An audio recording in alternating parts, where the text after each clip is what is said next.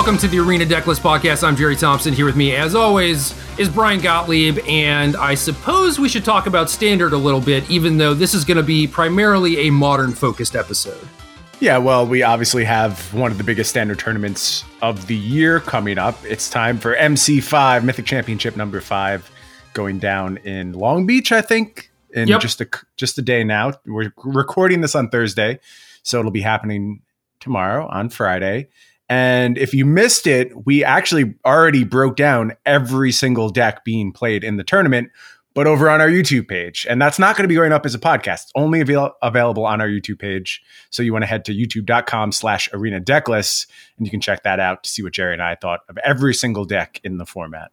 Yeah, two hours long. So effectively a free podcast episode for those who are interested. And Wizards was kind enough to post the deck list on Monday. I had started scrolling through them, and then you messaged me, and we're just like, "Yo, you wanna you wanna just stream this stuff, like us going through it?" And I was like, "Yeah, absolutely." So we just did a live reaction for basically every deck list, and we we have some favorites for the tournament. We have some people who we are definitely interested in watching because their decks are interesting, and then we had some favorites just based on you know metagame deck selection too. Yeah, obviously it's a it's a tournament that's going to be headlined by Golos. Something like 30 some percent of the decks in the field have copies of Golos in them. We knew that going into this event. There's no way that was going to be escaped from. Uh, but there is some innovation going on below that. And I think there's in- innovation continuing to happen on Arena. I'm seeing many, many new decks pop up. But I, I think it's going to be hard to paint anything other than Golos as, as the favorite one because it's a very very good deck like potentially facing bans good the other because it's a huge percentage of the field and the majority of mpl players also choosing to play golos in this tournament. Yeah i mean there's there's a big swath of ultimate guard slash pantheon members who played simic with four main deck disdainful strokes and i think that their deck is quite good for the tournament too. But yeah basically everyone else is is golosing. I mean uh jess stefan is on band savage is on jeskai canisters on Golgari Adventures, and I definitely like his deck too. Uh, but yeah, I, I, wonder what the actual percentage is of MPLers because it is quite high. Yeah, I think it was like eight MPLers or something like that playing Golos. Definitely far and away the most representative of all the archetypes. But you mentioned Canister's deck. I when we did our prediction show, our, our an- analytical show, I chose Canister's deck as the best deck in the entire field. And that was my choice for winner of MC5. And I know you've gotten to play with the deck a little bit in the aftermath of that show. Are you as impressed as I am? Mostly. I I like the macro but not the micro, if that okay. makes sense. I, sure. I, like generally what his deck is doing. You have the uh, engine of Edgewall Innkeeper and a bunch of solid adventure creatures and then he's actually choosing to get a little bit more aggressive with Questing Beast and Vivien Arkbow Ranger, which I really like a lot. it's, it's just free wins when you get to combine those two cards, basically. And my ad- adventure, I guess, through standard on Arena has been like, all right, I'll play Golos to Mythic. And I entered at like 200 something and then started playing Simic and climbed to top 100 something and then I kind of got bored and wanted to play all these new sweet decks that were coming out. And then I just ended up in the dumpster, like just the the very bottom, like 97% dumpster, right? Okay. And played some more, was kind of like hovering at like a 50-50 win rate. And then I started playing with Canister's deck, making iterations, stuff like that. And I am well out of the dumpster. I'm winning like 90% of the matches that I play deck is very, very good. I posted an updated list and sideboarding guide on Patreon for those who are interested in that. And I haven't gotten to play enough to like, you know, shoot for top one or whatever. And I'm not sure that I will, honestly. But deck is definitely very, very good. And it has given me the highest win rate, not close. I, I want to ask you about that actually. Do you have any desire to hold the number one spot at all? Like I for me, do it at some point. Right. That's like so that's once. where I was, and I was like, maybe I should do this. So I was as high.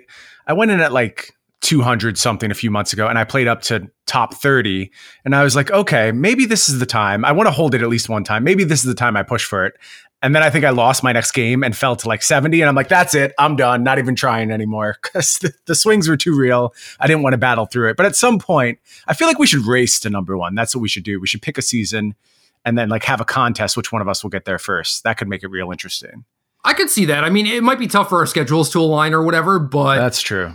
That's I do. True. I do want to hit number one because I haven't done that in any other card game or anything. You know, like I've I've hit legend and I've played a decent amount to get to like top 100 ish, but I never put in like the extra five hours or so it would actually take to to grind up there. I so I've just like never tried. You know, I've never sat down and been like, all right, you know, I'm gonna do it. And it I takes like a to. level of commitment for sure. Like, and, and, it's a level of commitment that, if I'm being honest, I don't have, and I really don't want to have. Like, it would have there would have to be something special inspiring me to go do this. Maybe if I'd like find a way to do it for charity, I could push myself to do it. That's really the best way to motivate myself. That would be a cool stream. Yeah. Yeah. We'll have to think about this a little bit more. I do think it's an interesting goal. Yeah Uh, and also just like doing the the race to mythic right like after the reset so you can get there first or whatever i think that would be cool too. Yeah. Yeah we'll see if we can find a fun way to do this. Yeah maybe we could get like you know 20 people involved have people you know like put money on their champ or whatever and then if that person actually does it first then you know they get the money to go to charity of their choice or something and then the people get something. I can see doing something like that. Yeah this i, I i'm envisioning it in my head right now. There's something cool we can do here. We'll definitely talk more about it. Yeah kanye is is not invited though because nope, he he would nope, just beat nope, everyone so. He grinds too hard. He plays too fast. He's had number one a bunch of times. Don't trust him. I, I think he's broken yeah, well, we would have to handicap him. We would have to get him on a new account, right, like starting yeah. in fucking. He's got to start from bronze, and he's he's free to pay too. He's got to grind out all of his uh, his jewels to get his deck. Ooh, I don't know about that. I, th- I think you just start him in bronze, and we'd be good to go. But yeah, I I, I think that would be fun to do. I I think that Golgari Adventures is definitely very good. We have a PTQ this weekend too, so maybe we should talk about that a little bit. Uh, with the BNR moved up to Monday it might be the the swan song of Golos, so I'm kind of tempted to just play that because I haven't actually gotten to play it in a tournament. I feel you. And I was talking with you before we went live, and I relayed my experiences playing Golos. I've played Golos not as much as people would expect. When I played Fandom and won the Caster Cup, that was the first time I ever played a game with the deck. Uh, I went 4 0 there. The next time I played games with the deck was the next week in fandom, where I went 5 0 and then lost in the quarterfinals. And then recently I was playing a bunch with all these new decks from the MC and just kind of floating in the middle, not really doing all that well, doing pretty well with Canister's deck. Nothing outlandish, no preposterous win rates. And then I was like, well, maybe I'll just play a little Golos again. And then I just couldn't lose. I literally went on a huge winning streak. So my record with Golos is like above 95% win percentage. I realize that's not sustainable and a very small sample size, but the deck is in the crosshairs for a reason. It's preposterously powerful and your opponents have to play very, very, very well against it to beat you and have a very good plan against you as well. Right. It's it's a tall order. And you're kind of seeing that with the MC deck list, right? Where people like Kai and Reed and Finkel are like main decking four disdainful strokes. And I'm not even sure that's enough, quite frankly, because I, I have beaten that deck several times on ladder at this point. And granted, there's a difference between playing someone on ladder and playing against Kai or Finkel. Obviously, things change quite a bit, but just in that environment, I'm still finding success against that that is Finkel even so. in the tournament? I just rattled off his name as like a team member, but now I, I don't even I don't, remember. I don't think so. I don't think that's right actually, because Hall of Famers are not invited to this. So yeah, but regardless, you get the point. Very good players playing the deck is a fundamentally different experience. Right, and I mean, if, if Finkel were there, he'd be playing that deck. Sure. So he's he's there in spirit, but yeah. uh it's just so tough, right? It's like they can they can just stick it to fairy, you know, and then your strokes don't do anything, and your game plan can kind of crumble from there and everything. So I do feel like even if it might not be the best metagame choice or the best choice to actually try and win the tournament, that I want to just have this track record of being on the right side of history and like playing the deck that is going to get banned before it gets banned. Sure. Maybe that yeah. sounds stupid. I don't know. No, no. Oh, I I did the same thing last modern season with Hogak. I was just like, I, this deck is absolutely preposterous. I don't care if it's being targeted. I need to play this. And uh, I was never rewarded with any kind of deep run, but it felt like the right decision every time for sure. Yeah. So we'll we'll see what happens, and I'm sure we'll have updates for people next week on the podcast, possibly some some Twitter updates.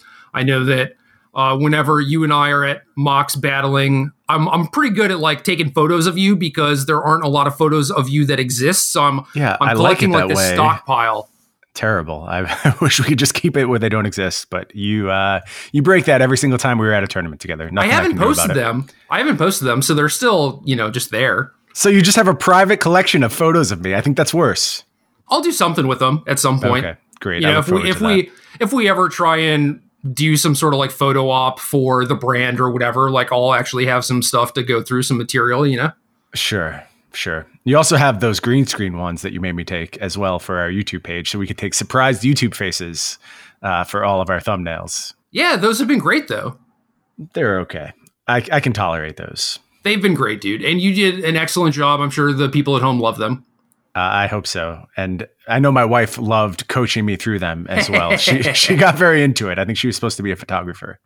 Yeah, see, that's that's the thing too. Is like I I got to force you to engage in like a bonding moment with your wife and everything, like you're welcome, man.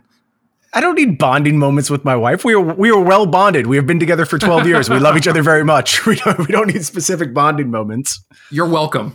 Okay, thanks. Appreciate it. You should you should keep the marriage fresh and interesting and I think, you know, her coaching Photo you ops is the way to do it yeah like give me give me a frowny face all right give me excited face you know? That's that's something that i'm sure y'all have not done yet so. She was she was very good at doing exactly that. I was surprised how well she captured my inner youtube face. Yeah there you go. All right modern. Uh scg regionals is this weekend. I don't think we have one near us in washington state but regardless i have this ptq that I want to play in because I'm not home very often, and this is super local for me at Mox Boarding House. So I'm going to be playing standard instead, but modern looks pretty good right now. Well, how do you define pretty good? Uh, that, I need some clarity on what exactly you're trying to say about the modern format. Okay, so modern right now mm-hmm. definitely has an onus on every player to be able to interact starting on like turn two or so.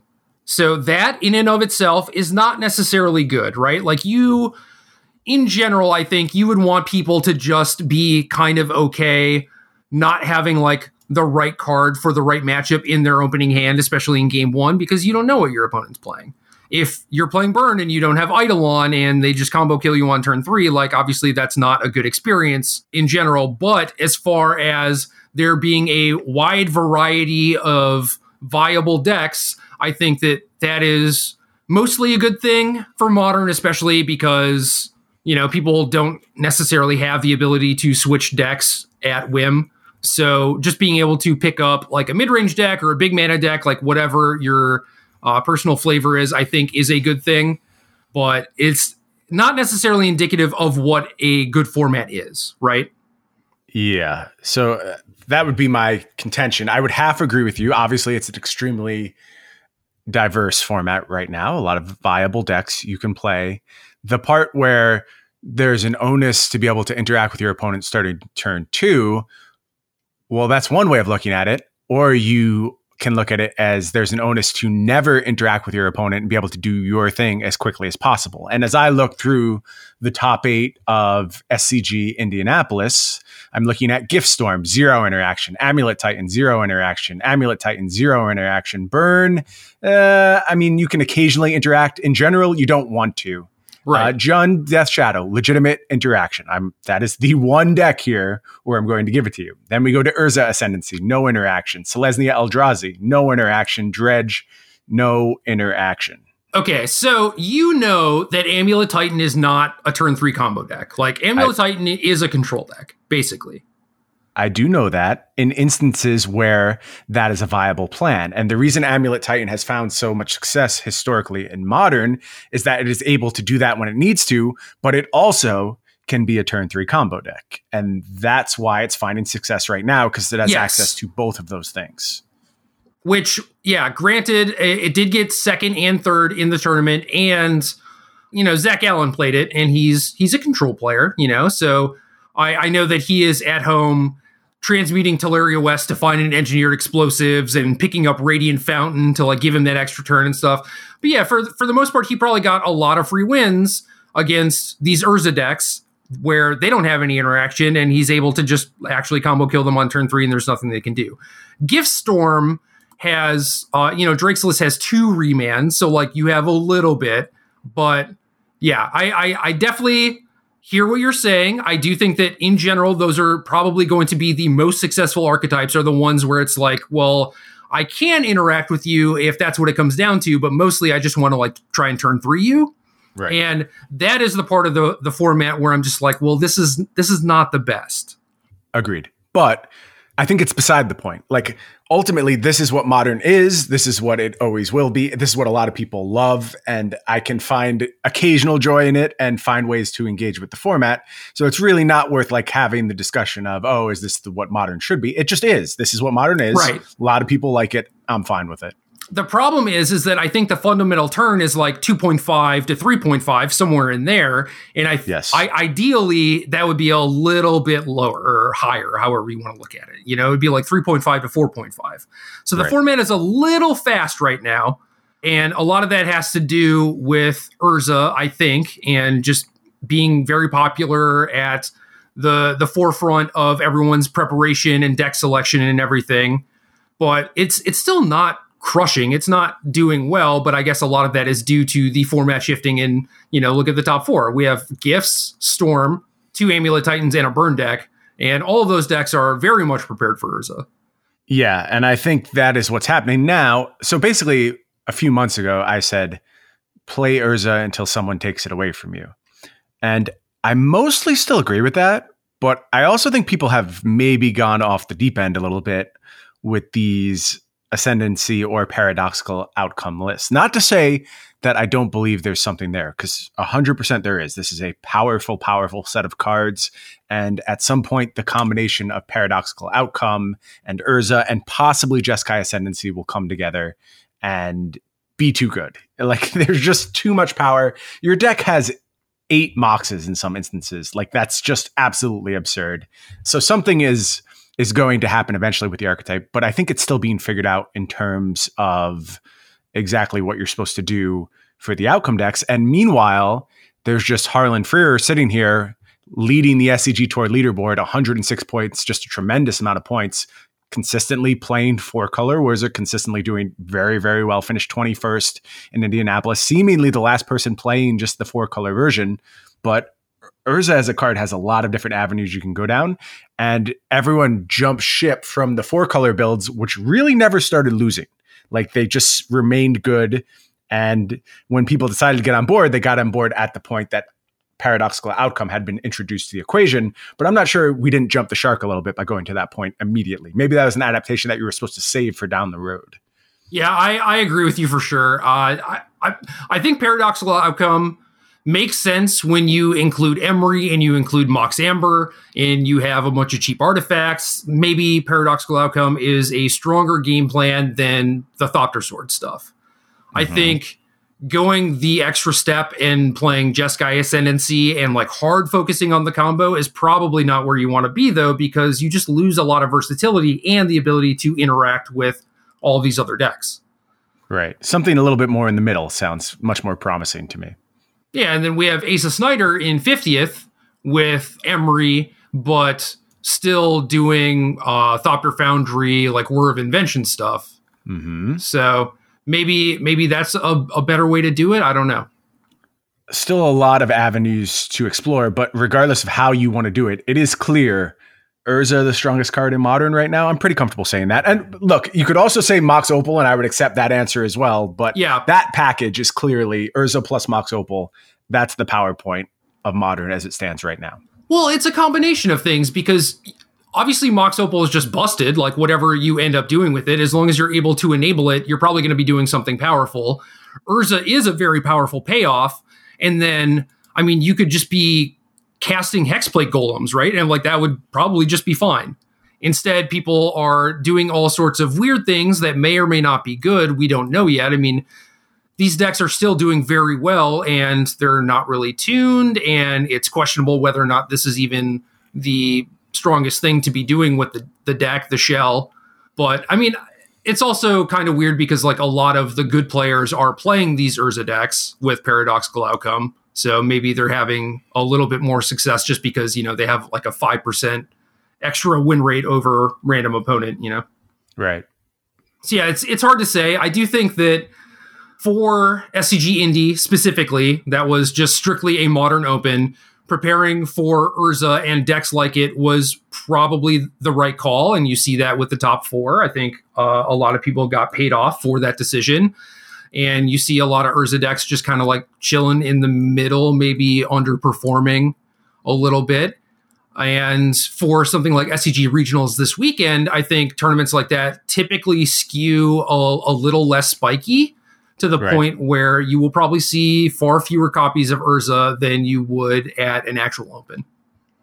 I think that's exactly right. And you want something that's more broadly powerful, less focused on the mode of interaction that presents a problem for Urza.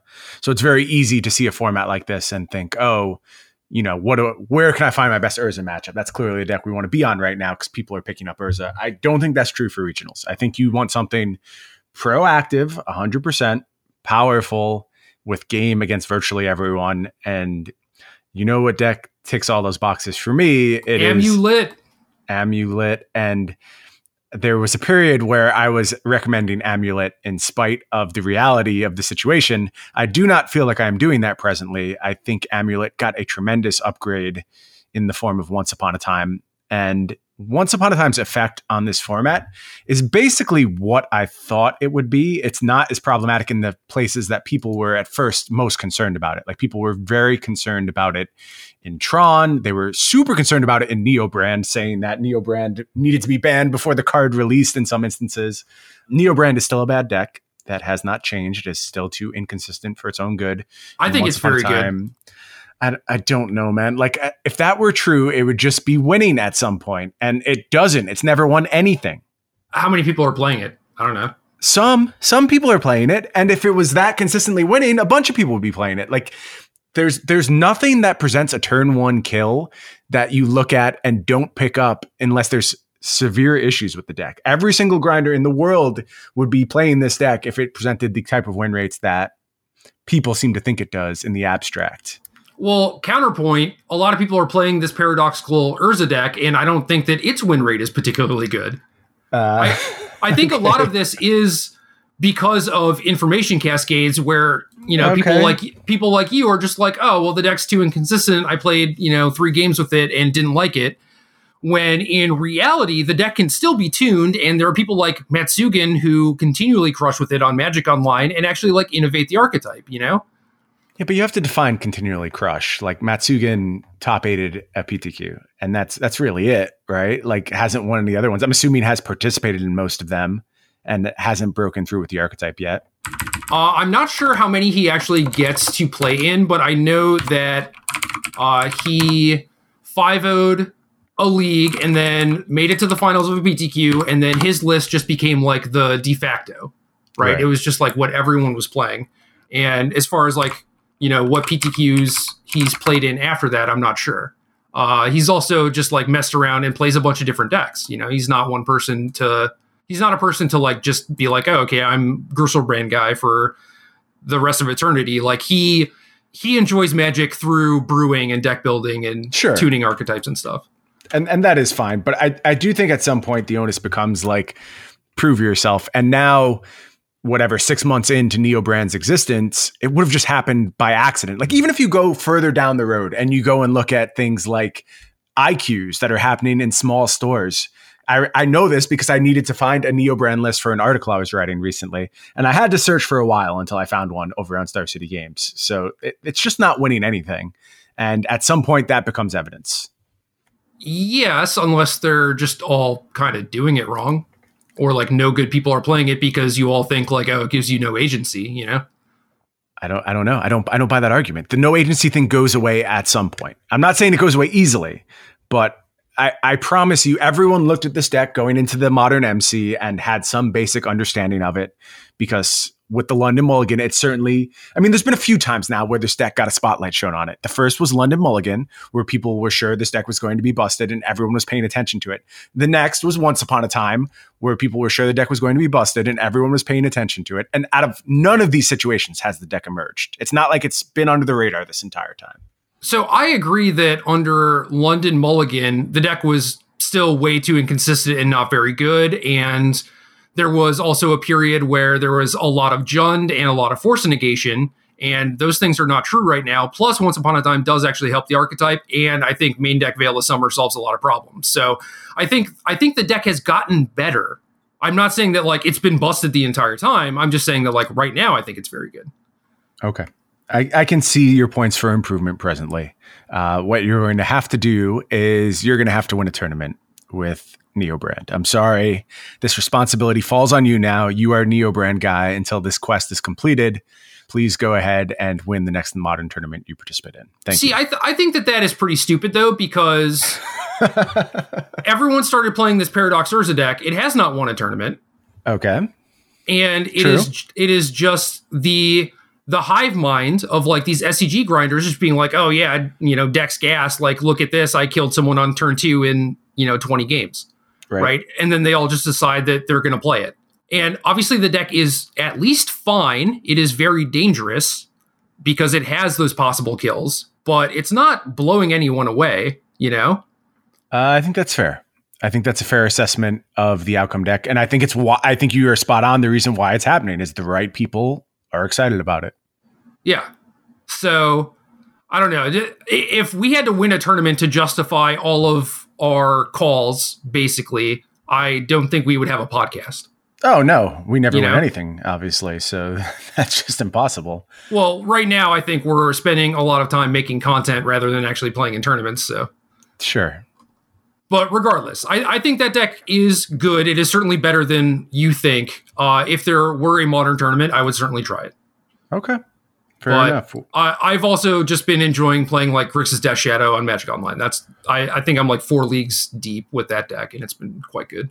Yeah, I've played a bit of Grixis Death Shadow as well. I also think that deck is quite good. Uh, probably underrepresented if we're being fair. People have some pent up frustration with that archetype. I know it's thought of as a 45% deck against everything. And maybe there were points where that was true, but I do think it has improved recently. And the main thing is that every single deck that's sitting atop the metagame right now is so vulnerable to Thoughtseize, and there just has to be a good Thoughtseize deck somewhere.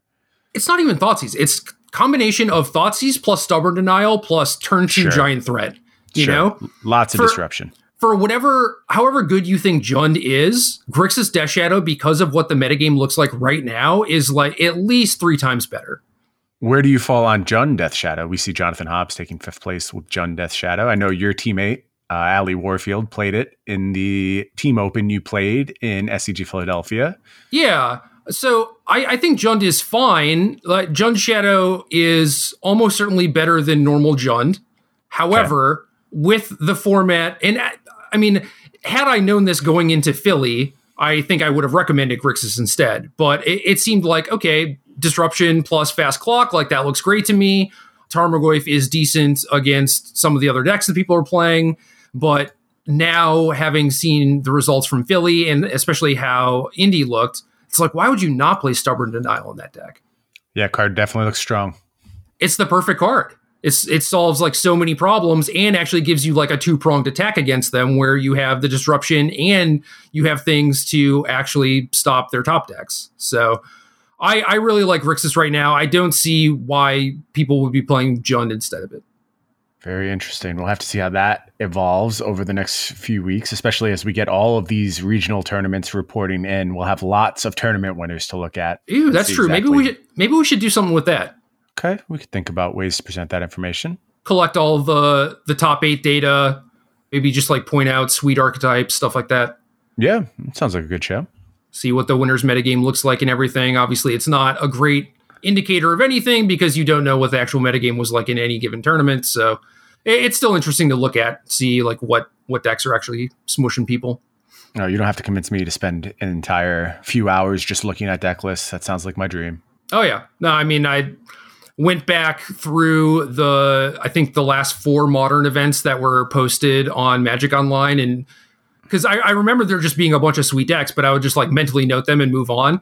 And then mm I was like, well, regionals is this weekend. I should do something. So I put together a tweet with I think 15 pretty sweet decks I had gone through those decks already, and then I went through them again to kind of compile all the sweetness and share with people. And I've already had a few people just being like, "All right, fine, you got me. I'm going to play this deck. Like, it looks too good. I know I'm getting tricked, but whatever." Oh yeah, if I was playing modern this weekend, I would 100% be playing Fae of Wishes Blue White Control. There's Why? no way you could Oh pry that God. card out of my hand because it's an incredible, incredible Magic card. You're just Such doing this to make me card. mad. No, it's, it's a great card. Everything about it is great. You can go get your knowledge pool from the sideboard and lock your opponent out of the game. Come on. You That's could just play knowledge right pool main deck and not have to pay 10 mana for it. No, 10 mana is a good deal. Happy to pay that. I'll pay four on your end step. I have a Teferi. Everything's fine. Like play Karn instead. Karn is just almost strictly better. Fae of Wishes. What half the half the cards that Sauce is wishing for are just artifacts anyway. It's so stupid. We should we should just do a Fae of Wishes tribute podcast, like do an entire episode about all the things you could potentially wish for. We'll talk about the different artworks on the various versions of Fae of Wishes. I do like the artwork. I'll give you that. How good is that the foil uh, storybook treatment? No, so it looks nice. it looks good. I keep opening them. Uh, so the So universe have hundreds of them. the universe is just mocking me. Now I have two. I mean, that's that's still a lot. Oh, it is. It is. It's a lot of thirty dollar boosters, resulting in a end of the road Fae of Wishes for sure. But yeah, card sucks. It's not particularly playable. But uh, moving on, we can talk about Amulet a little bit more if you would like. I feel like uh, it's the only way to get you off Fae of Wishes talk. Yeah, maybe we could put of Wishes in Amulet, possibly. We'll have to think Yeah, about that go in the future. Uh, but I, I do want to talk a bit about Amulet, specifically. Well, I don't know if I want to dive deep into Amulet. Uh, we've done that before on the show. But what I do want to dive deep into is a particular sideboard card in Amulet that has me very excited. It's going to see play in a lot more places than just Amulet, and you do see it in other spots in this top eight. I, of course, am talking about Oko, Thief of Crowns. Uh, Will. Pulliam passed on it, but Zach Allen had two copies in the sideboard. And Busted. man, do I love this card in Amulet. It just answers everything. It does everything you want from a sideboard card. It's such a good sideboard card for modern because it's able to get proactive when you need to be doing that. It's able to answer all of these problematic permanents, which are, for whatever reason, always artifacts. Like you just need to be able to answer a damping sphere Or, or creatures. ensnaring bridge or creatures opposing primeval titans. Like this card does everything. Uh, So from the Urza side of things, this shuts off Collector Ouphe. I mean, it doesn't get rid of Stony Silence or whatever, but like a lot of the decks that are playing a Stony variant are playing Collector Ouphe, and it's Oko is so good. Yeah. This isn't out to chalice in a bunch of situations where your deck is usually loaded with one drops and you wouldn't want a reactive card, but you can just play Oko and be aggressive with it. This card is just going to see play in every archetype. It's poised to dominate standard for a very long time. In the compilation of lists that I posted, I had a lot of people that were just like, "This is just like 15 Oko decks," and I'm like, mm, "Yeah, you're right." Yeah, get used to the future because this planeswalker going to be absolutely everywhere. if you play modern and you think that there's a chance that you have breeding pool in your deck at some point, just buy these stupid Okos before they're more expensive, please. Yeah, I don't think this is going to do the thing where you get them when it rotates out of standard or maybe gets banned in standard. I don't know if I want to have that discussion, but It's not going to get banned. ever, ever, Uh, on Monday. I, I agree with you. It's not going to get banned on Monday, but this card's messed up. Like it, it is really, really chilling to a lot of things you would generally like to see happen in your format if you were sculpting a standard format. It, it is very difficult to play any kind of small creatures while Oko is around. It's hard to get aggressive without a source of going long. Like just investing into a three like a three damage burn spell seems laughable when Oko can generate you know, if you give it enough time, it'll generate all the life you ever need to win a game of Magic. Yeah. It's it, it's a weird, weird card, and I am ultimately shocked it was able to see print in its current state, and that's why it's going to reach back to every single format. I p- just played the Legacy Pro League, or excuse me, the Legacy Premier League. Both of my opponents had Oko in their main deck. I played against Four Color Snow and Rug Delver. Both players had picked up a copy. Uh, so my Chalice of the Voids were particularly ineffective, not because of Oko, more because my deck was bad. But regardless, Oko is going to see play in every single format that allows it. Get used to it. Yeah, I should have had some Okos in my Bant deck. It, it's just one of those things where it's like, oh, I don't know exactly, you know, what problem I want this to solve, right? But it's just, it solves all the problems. Yeah. All of the problems. So if, if they have small creatures, you make some three threes. Uh, especially if you have Arcum's Astrolabe in your deck, you just have like random artifacts lying around that have already paid for themselves. You know, even they're attacking you with true name Nemesis, you just get to gain three life a turn, and then they just have to s- start focusing on Oko when it has a plus two. It's just. it's just absurd. It sounds insane when you say it. Like its effect on games of Magic is just preposterous for three mana. Like it's a this card's card? still very good at four mana, right? Like you would be happy to play this as a four mana planeswalker. Uh, I mean, maybe not in modern or legacy or whatever. Um, okay, okay. And in standard, maybe there's like too much competition. Maybe it's just like, oh, I'd rather have Questing Beast, Wicked Wolf, Vivien, Arkbow Ranger, you know. So it's tough. I I, I like it as a three mana planeswalker. I think it should be like plus one, minus one, minus five or something, but something, something different from what it presently is. Way too generous. And yeah. the, the fact that it is showing up in modern and legacy should be a very clear indicator of that. Yeah. And I think the standard problem is also compounded by the fact that you can find one mana ramp very reliably. So this is now a turn two planeswalker in a lot of spots with the addition of Once Upon a Time, which was, by the way, the most played non land card at the standard Mythic Championship. Huge surprise, right? Who would have thought the free cantrip would have been the most played spell at the Mythic Championship? It's just well, nobody could have seen this coming. It's weird, right? Because there are more growth spirals than breeding pools. Right which insane which is kind of an indicator that something is wrong like there are perverse incentives going on but yeah it, once upon a time I, I, wrote about this in my golgari adventures write-up where i still I, i've tried every single number in various decks and i'm still not sure what is correct and i'm kind of going off of gut feeling and uh, experience in previous iterations of uh, similar archetypes and stuff like in in Golos, I think it's a slam dunk for of because yes, you want you, you, want some grazers, but you don't want to flood on them. You want to hit your land drops. It finds Golos. It finds your sweeper. You know, like it basically just does everything. You also have Hydroid Krasis and a bunch of mana lying around. So like when you draw late, it's not that big of a deal. It, it, it's a slam dunk for of, and I think people who shaved on them just got lazy. Right. But as far as like its inclusion in Simic, you saw people with like zero, one, two, three, and four copies, right? Right and it, it's just weird. I don't think I'm ever going to figure out like what what is correct for any individual archetype. But yeah, yeah, I mean, it's not surprising that it that is the most played card because it shows up at a higher rate than Growth Spiral in the non Golos decks. And right. you are incentivized to play fewer amounts of breeding pools in your Golos decks. Yeah, I mean, it, there's some weird stuff going on, but yeah, it doesn't make it doesn't surprise me that there's you know this this is the most played card basically. I just want to point out all the reasons you gave for why it's a clear four of in Golos are exactly why it's a clear four of in Amulet Titan. Yes.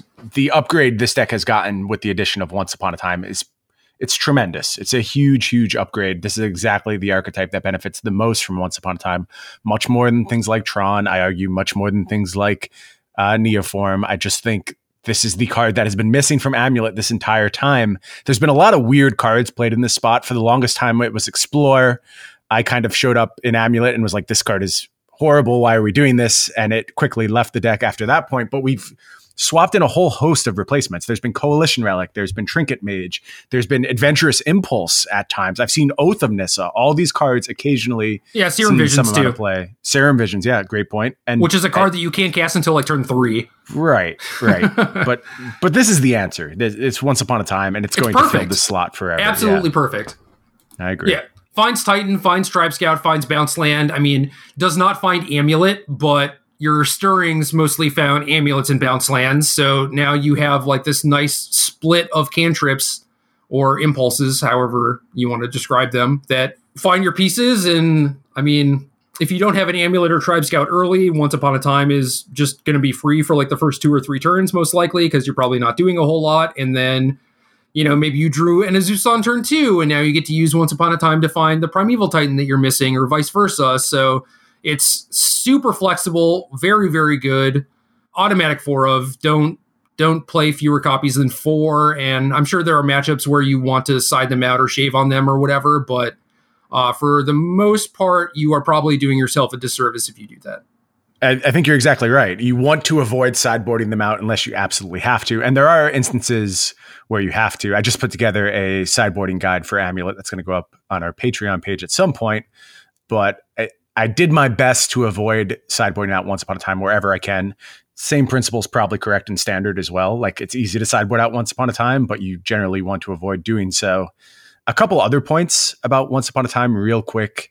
I think Zach did a really good job altering the composition of his deck to account for the inclusion of once upon a time four lands in the sideboard. I really like that. I really like that you're leaning in harder to the super powerful lands. There's a Cavern of Souls, there's a Field of the Dead, there's a Ghost Quarter, there's a Radiant Fountain. All those cards are slam dunks in various matchups. And they're uh, the second copy of each, too. Exactly. Exactly. And with Once Upon a Time, you're going to find them so much more regularly. I also love how Once Upon a Time plays with Disdainful Stroke. You used to get hard punished for leaving up mana on a turn and not just proactively using your mana over and over. Now, with Once Upon a Time, you have some flexibility in your end step. And I think that's a really important part of the puzzle as well. So that is only a small part of why Amulet Titan has seen such success lately. Its macro positioning is very good as well, but Once Upon a Time was a big get here. Yeah, absolutely. I mean, even if you could already make the case for Amulet just being well positioned, now the fact that it is so much more consistent too, it's just like kind of a slam dunk. Yeah, the the biggest drawback to Once Upon a Time is that in my collector booster, I opened a full art foil one. So now I am priced into buying three full art foil Once Upon a Times and it's it's a lot of money. I'm broke. I can't I can't afford these magic cards anymore. There's too many nice versions of magic cards.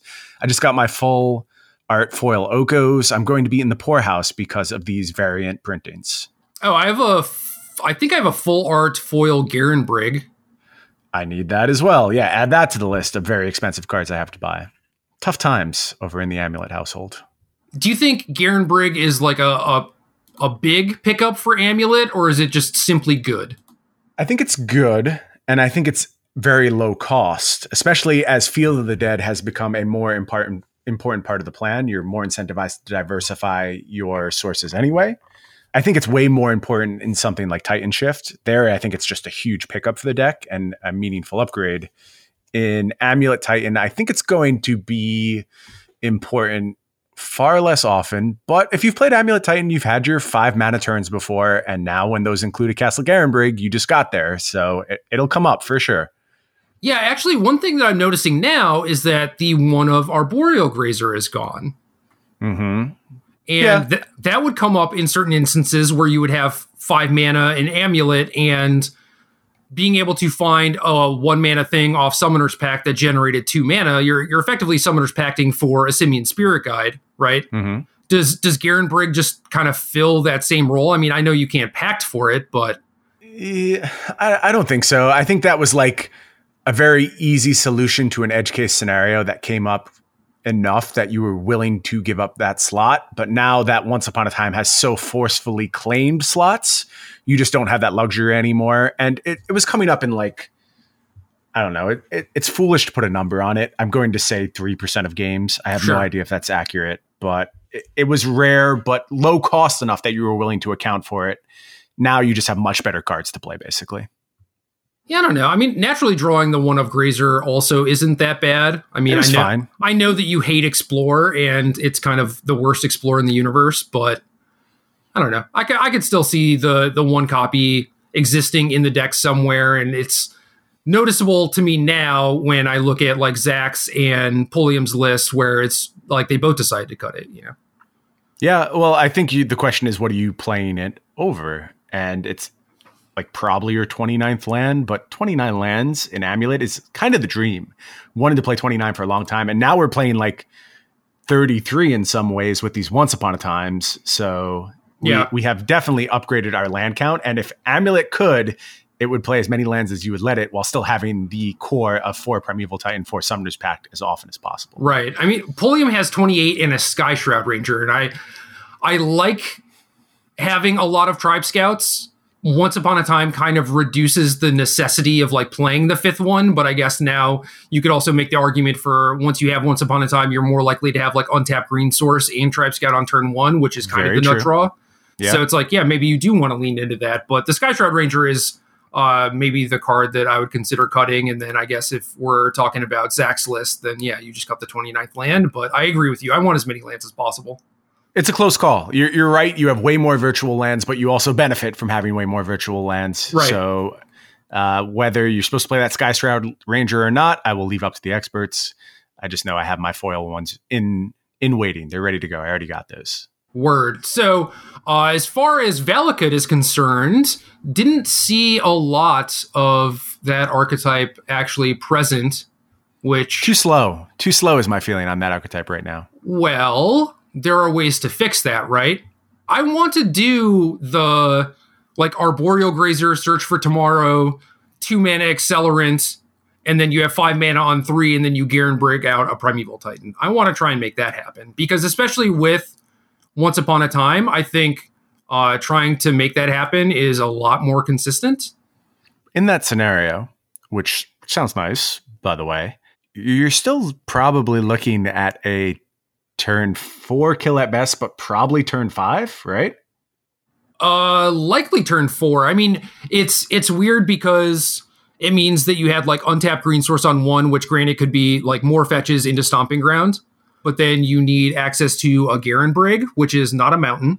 So mm-hmm. then that puts you off of like actually assembling lethal Valakuts and stuff. But yeah, I mean, it, it, depends on whether or not virtual kill is the same as actual kill. And I do think that this is a format where actual kill does matter. And I also think yes. that when you're trying to do these things in Valakut, where it was like, oh, we'll play through the breach and Simian Spirit Guide, and then your deck just ends up being this inconsistent mess I think that this is different where once upon a time Grazer trying to generate six mana on turn three is actually a consistent scenario now.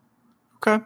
And I think that that could just be the future of this archetype and how it's built. You know, like maybe you just don't play as many scape shifts and prismatic omens and stuff like that, and you just try and turbo out a primeval titan. But maybe if that's the case, like why not just put amulet in your deck and do that thing? that's always a good question. I think the deck you're presenting is one of the most consistent approaches to a combo you can possibly put together, right? Like it will do its thing in the vast, vast majority of the games very cleanly. You just need to find the scenario where its thing is good enough to win. And when the metagame is shaped in that direction, I have no doubt we'll see p- people pick up this archetype and find a lot of success with it. Uh, it. It just feels a pinch too slow to me right now, even in the turbo form you're talking about. So virtual kill, oddly enough, is probably good enough against amulet. Mm-hmm. Because you just get so far ahead that unless they nut you with like double amulet, they're not going to be able to attack you for 20, you know? Like they're also kind of doing a virtual kill thing, but their virtual kill thing in generally involves disrupting you to some degree. Might be able to get out of range depending on how many lands you have been able to find. You might be able to get up some uh, shenanigans with your Radiant Fountain and Vesuva to just stay out of the massive Valakut range. Yeah, so I mean, if if they're like, all right, I'm going to set a Primeval Titan and then a way to deal you like 15 damage, then you can get out of range that way. But then at that point, they're just like, well, I'll just shoot down your Primeval Titan and attack you, and now I have eight lands or whatever. And that's right. that's assuming that they don't have like escape shift or another Titan or whatever, like right, some sort right, of follow up to just bury you. I mean, I, I envision a lot of those scenarios are going to involve having to pay for summoners pact and stuff anyway. So it's it's possible that they just don't have a follow up. But could also set up Ghost Quarter as well. Like the games are more interactive than you would expect, and generally the interactiveness leans in favor, excuse me, of Amulet Titan because they are the ones that are packing spells that are actually meaningful. Yes, yeah. I mean, they they get to Titan and then transmute for uh, Pactum negation, Right. Whereas you don't have that luxury. So you might you may actually need to set up actual kills because you don't have the luxury of setting up, you know, Titan plus disruption. Right. So post board disdainful stroke. I would bring in Oko in that matchup. I was thinking about it when making my sideboard guide today. Yeah. Um, I, I, think it matters enough slowing down the primeval titan onslaught and then getting some ghost quarter action going. So yep. I, I just think there's good counterplay options for the most part. Yeah, it's possible the, the way the format is constructed right now that Valakut is a worse version of Amulet, but if that shifts, or like I mentioned for SCG regionals this weekend, if you are expecting your local metagame to be less Urza heavy, right. then Valakut might just be a, a better option if you are able to successfully configure your deck with like four Grazer, four Once Upon a Time, etc. Mm, that's I think that's an excellent point. But you can't really go wrong with Amulet. I think no matter what, Amulet is still going to be very good against random decks. I guess Titan Shift has the luxury of playing Damping Sphere in the sideboard, which maybe could do something, but uh, again, another reason why I was inclined to bring an Oko in the matchup, just yeah. clean up that problem. And you also have you can keep your main deck uh, Reclamation Sage as well. There's enough targets where I'm I'm usually okay with it sticking around. Yeah, and it's it's so low opportunity cost too. It's right. it's one card in a deck where you often end games with so many extra resources anyway that it just mm-hmm. generally doesn't matter. And it's not like oh, this reclamation sage could be something else that would have been relevant because that's generally not how it works, you know? Right. Your your bad cards like engineered explosives sit on the sidelines, and whether or not it was a tireless tracker probably would have no bearing on the game. Yep. I like Grixis Death Shadow a lot for opens and for you know Magic Online PTQs, things that are a little bit more spike heavy, but for something like regionals, I might just try and play something that's like a little bit more generically good and powerful. So Primeval Titan fits that uh, to a T. Yeah, can never go wrong casting Primeval Titan. Anything else lurking just below the surface you think is primed for an uptick? Any love for humans? Can humans get back in the mix, or is that deck just starting to feel outmoded at this point? No, I think humans is actually really good against Urza. So, like in in those more spiky metagames, I think it would be great. But if you're going to be playing against a bunch of Titan Shift and Amulet and probably some more control decks at regionals and stuff, I would not recommend humans. Mm-hmm. But I definitely think that there is a, sl- a spot in the metagame for a Thalia deck because it's just one of the the hardest things for Urza to beat, you know. And then you have things like Deputy of Detention that get rid of like all their tokens or their ensnaring bridge if they're still doing Whir of Invention stuff. And I, I think humans is just good. Sure. On board with Charming Prince at this point?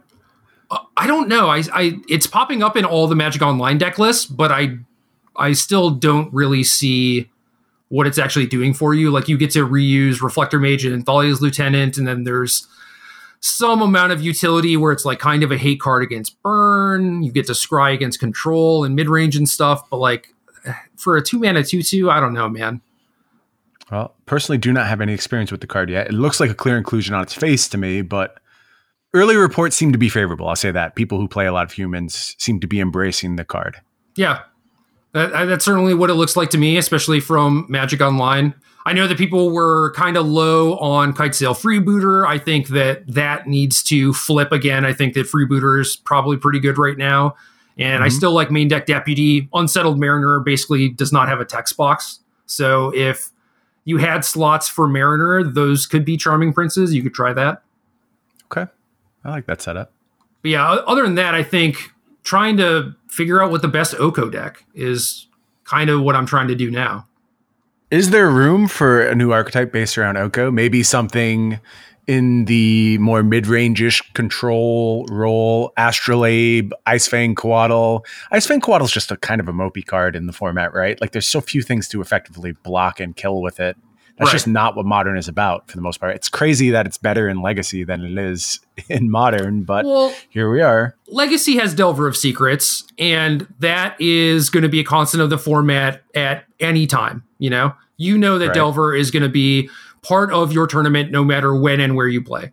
Whereas modern currently does not really have a viable Delver deck. There are some that are doing okay on Magic Online. But as far as things like humans, Death Shadow, Tarmogoyf, that's really where you would want Icefang Coatl, and those are just at an all-time low right now. Right. Again, probably a card that's better at regionals, right? That makes sense. Yeah. Yeah, I love this whole like setup of being able to go Astrolabe into Oko. It's it's very exciting to me. It seems promising, but the realities of modern bring it down just a pinch to make it feel a little bit more unrealistic. Like some kind of analog to four color control in Legacy would be so exciting. And the cards are so similar. Like you're really not that far off from being able to play all those things. They just don't line up the same way as they do in Legacy. Right. The difference is like if you were playing against a bunch of Cloud Post decks in Legacy, then right. you would not exactly be able to play right. those four color control decks, you know, and that's yeah. kind of what modern is right now. So yeah, Legacy has things like Delver and Storm that kind of keep those decks at bay and in check. So then the control decks can actually thrive by trying to beat Storm and Delver. Whereas modern, it's like you don't necessarily have a, a check on that stuff. So big mana is going to be prevalent, Urza is going to be prevalent, and then you know, your your mid range deck just ends up being poorly positioned a lot of the times. And a lot of the decks that have been successful with Oko and Astrolabe, I mean, and there's there's been several of them that have five would some that are just Temur, some that are four color. We've seen uh, like some Niv Mizzet decks and Felidar mm-hmm. Guardian decks that are all adopting this card in the main deck. So it is viable, it is good, and certainly from uh, a Jund type of shell, like this is a very good Planeswalker, right? Especially if you have Astrolabe, like you have this thing that actually clocks people. You get to neuter very powerful threats. You get to gain life against burn.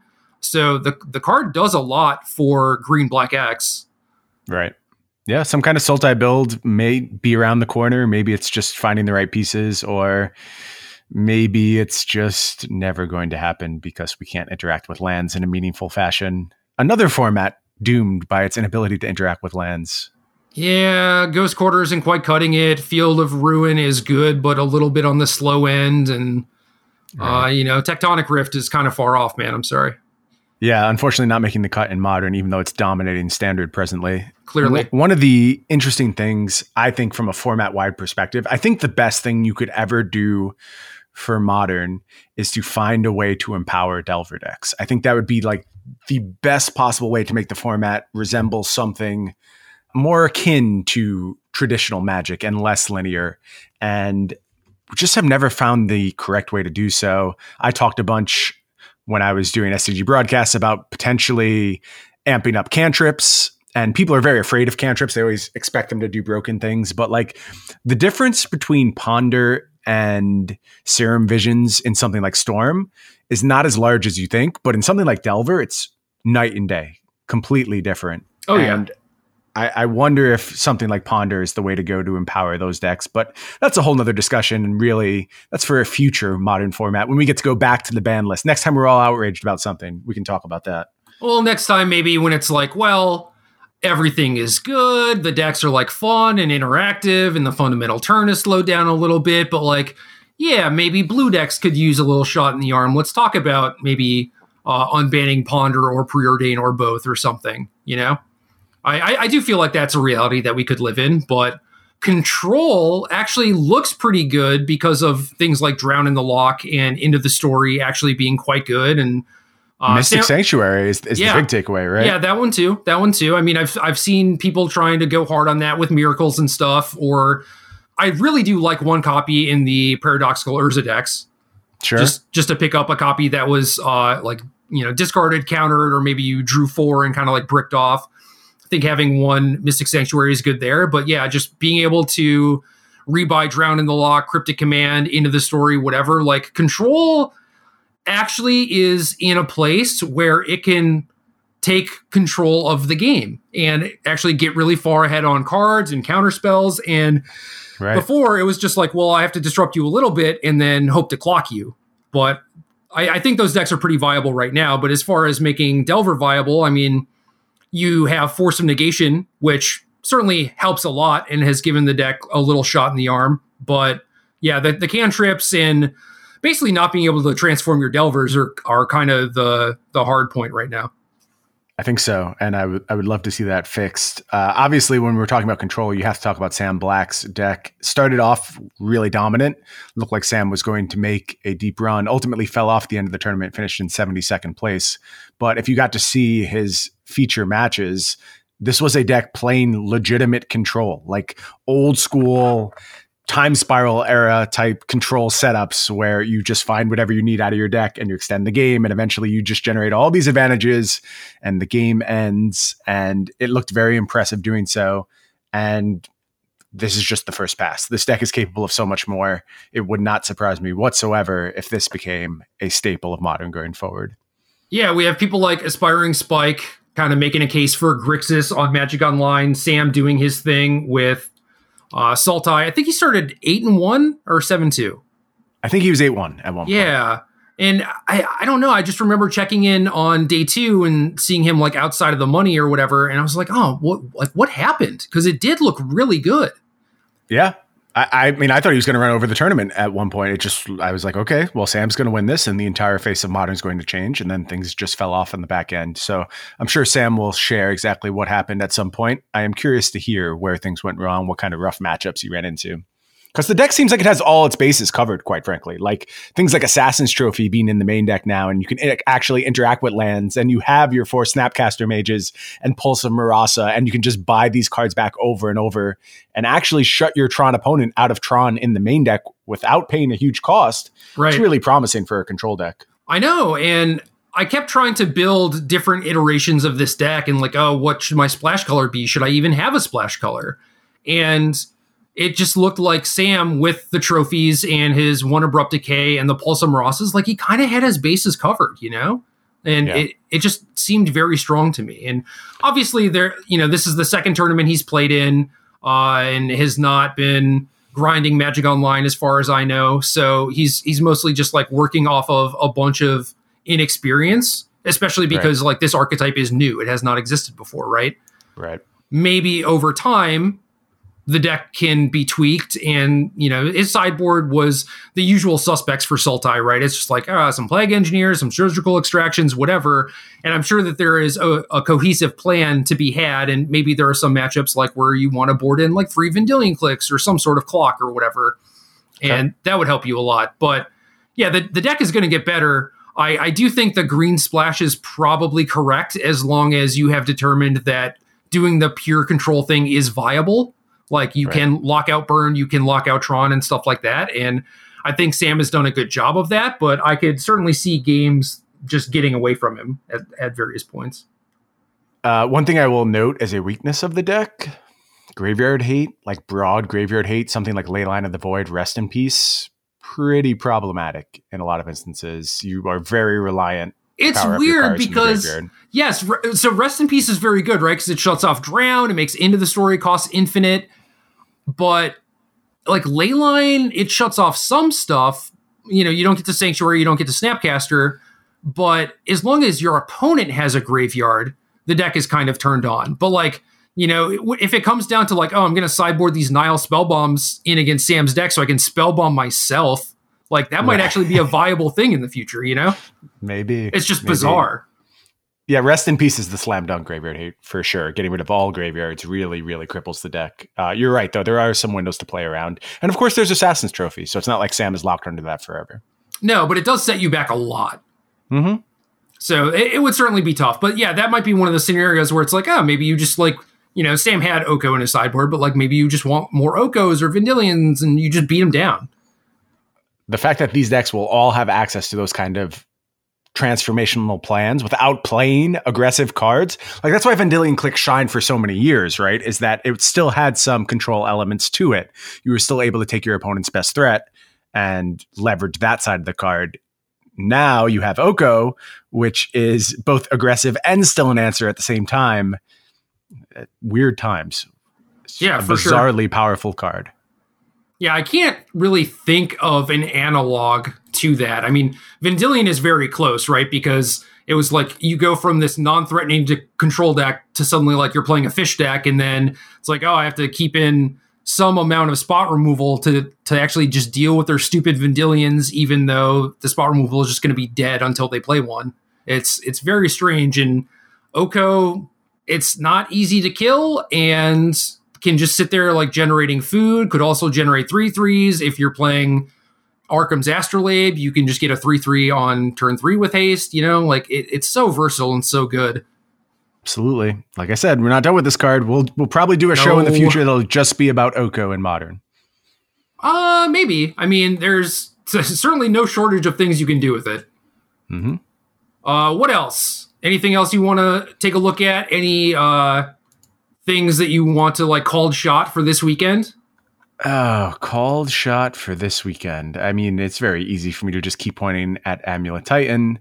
At some point, maybe the Blood Moons come back and all this will stop. But for the time being, they are nowhere to be seen, and probably rightfully so. Blood Moon doesn't seem like a particularly good card in this format right now. But that is always the check on Amulet Titan. So maybe there is one of those Blood Moon decks floating around out there that can step up and get its shine on for this weekend. Maybe something like the the Mardu type setups that you were messing with very early on in this format can find success. Something like Kolaghan's Command seems very good. Blood Moon seems good again. If you could find a way to make that work, maybe that deck has space to shine presently.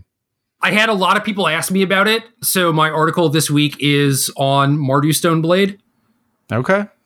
So people who want to know more about that deck, get the sideboard guide, updated list, stuff like that, that'll be on Star City Friday morning. But I'm still playing Fulminator Mage because of Unearth mostly. And right. I also have a couple copies of Damping Sphere because it's good against Urza and most of the big mana decks. Sure. And Damping Sphere is kind of the Blood Moon. I mean, it for Amulet, it's it's pretty solid. Obviously, it's not as good as Blood Moon because it just doesn't lock you out of casting spells completely. But with four forests and Once Upon a Times and all that stuff, like I I think you're okay against it. You, you still have like the main deck Rec Sage and everything too. I just don't even think that Blood Moon's that good. Yeah, you can find your Rec Sages way more reliably. That is that is one of the changes that the deck has undergone. More basics, like you said, and then when it comes to Damping Sphere, well, we just have our Oko ready. So yep. Yeah, maybe this is just this is the time where Titan runs away with things and people start getting angry at the deck. Good. I want the hate to flow through people for Amulet Titan.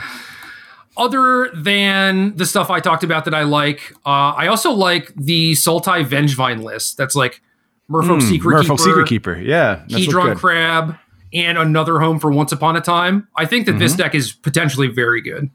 Well, I was told graveyard decks are no longer a problem because Faithless Looting is gone, as is Hogaak.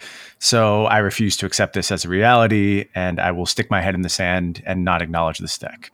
Yeah, I mean, you you have Bojuka Bog in your deck, so you're you're probably going to be okay. Right, I'm safe. Uh, no, it's interesting though because we keep trying to beat this Vengevine problem out, and nothing is working, and it's kind of perfect for the card, right? Like you just can't do anything to stop this Vengevine for from coming after It you. is flavorful. They have Prized Amalgam in their deck now too, so the the zombie hordes, the undead, they keep coming. Right. Yeah. I, I, do think this deck is pretty good. Feels a little bit softer than the old setups to traditional graveyard hate, but uh, maybe this deck will pick up Oko too and find a beatdown plan like that. Who knows? Well, with the, the day two metagame breakdown in Philly, outside of like ancillary stuff, like maybe Urza, like some builds of Urza and, you know, Sam Black's deck, there weren't a lot of graveyard decks. It was like five, four or five copies of Dredge and then a couple Goryo's Vengeance things, which. Sure are basically non-issues and kind of as a result of that like there there also just wasn't a lot of graveyard hate so and even with the decks that I build now, it's like I'm not jamming Leyline or anything. And if I want to play Nihil Spellbomb or something, like I'll often just be like, well, I should just cut these for more land destruction or more artifact removal. You know, I think people are just going to be at an all time low on graveyard hate. Well, that's the consequence of banning faithless looting, and it's right. our job to smash through the door with Vengevines and make them regret it.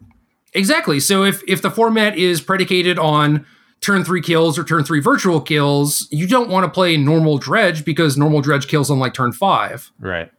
And I think Vengevine with Once Upon a Time, Hedron Crab and Merfolk Secret Keeper are are super fast. And Secret Keeper is a thing that mills you and also just chills in exile as a thing to trigger your Vengevines, which is great. And then the deck has creeping chill too to just like up its clock and be better against burns. So like this deck has a lot going for it. What I mean, what do you think we're dealing with in terms of an average clock here?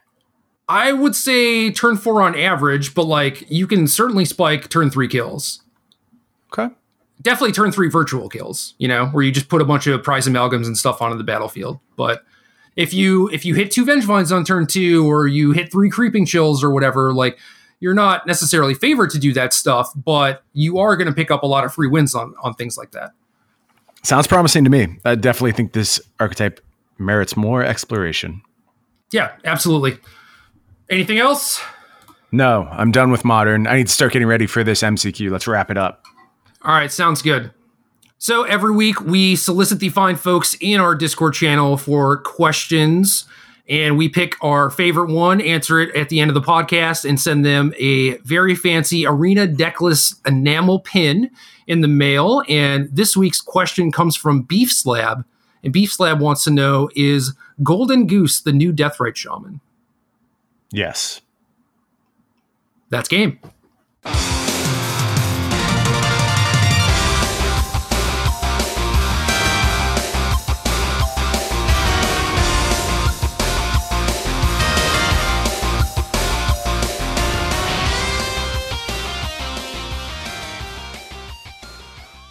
Good luck.